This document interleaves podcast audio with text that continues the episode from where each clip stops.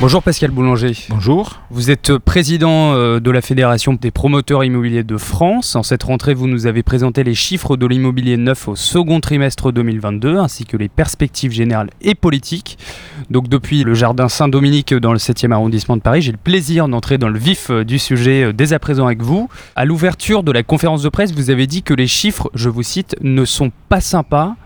Pouvez-vous nous expliquer les grandes lignes, vos perspectives générales de la situation immobilière en cette rentrée ? Oui, bien sûr. Alors, les chiffres sont ceux du deuxième trimestre. Et il faut se rappeler que nous étions en pleine période électorale. Donc, les chiffres ne sont pas sympas, mais ils sont aussi étonnants. Ils ne sont pas des chiffres normaux. Quand il y a une période électorale, notamment d'élections nationales, il y a un grand attentisme.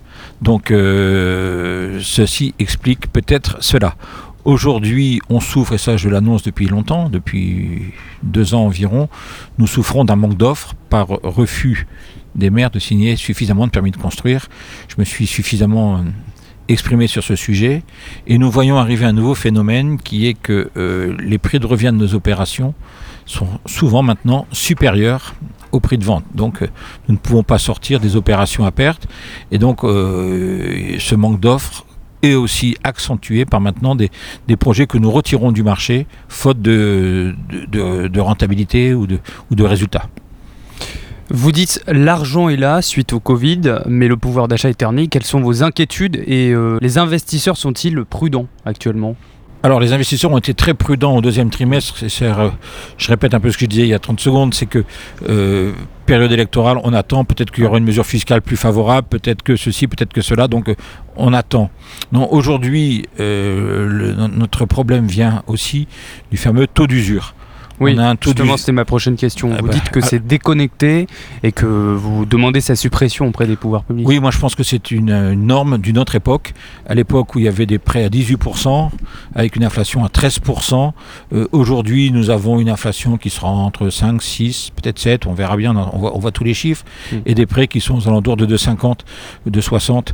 Le taux d'usure est devenu totalement castrateur, 45% environ des prêts sont refusés, c'est pas possible, ça a été fait pour éviter une certaine inflation, mais je répète régulièrement, est-ce qu'il vaut mieux une économie avec un peu d'inflation que pas d'économie du tout ?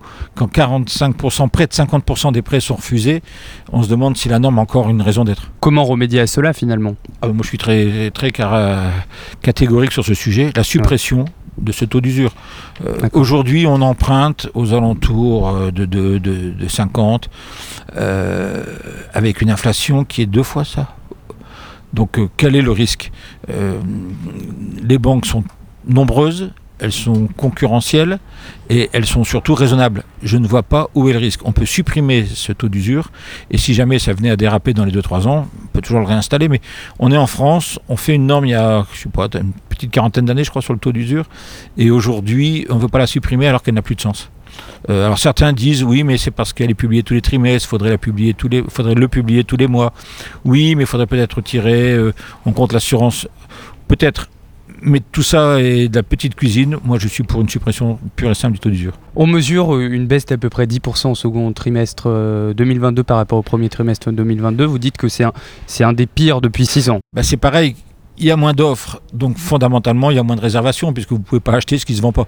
Donc, c'est une palissade un peu amusante. Mais voilà, donc nous, des offres de logements qui baissent et forcément des réservations qui baissent. Les entreprises vous disent qu'ils commencent à avoir des carnets de commandes. Qu'est-ce que vous en tirez de cela ? Elles nous disent que leurs carnets de commandes commencent à baisser. Ouais. Donc, elles sont demandeuses de chantiers, elles sont demandeuses de programmes immobiliers à construire.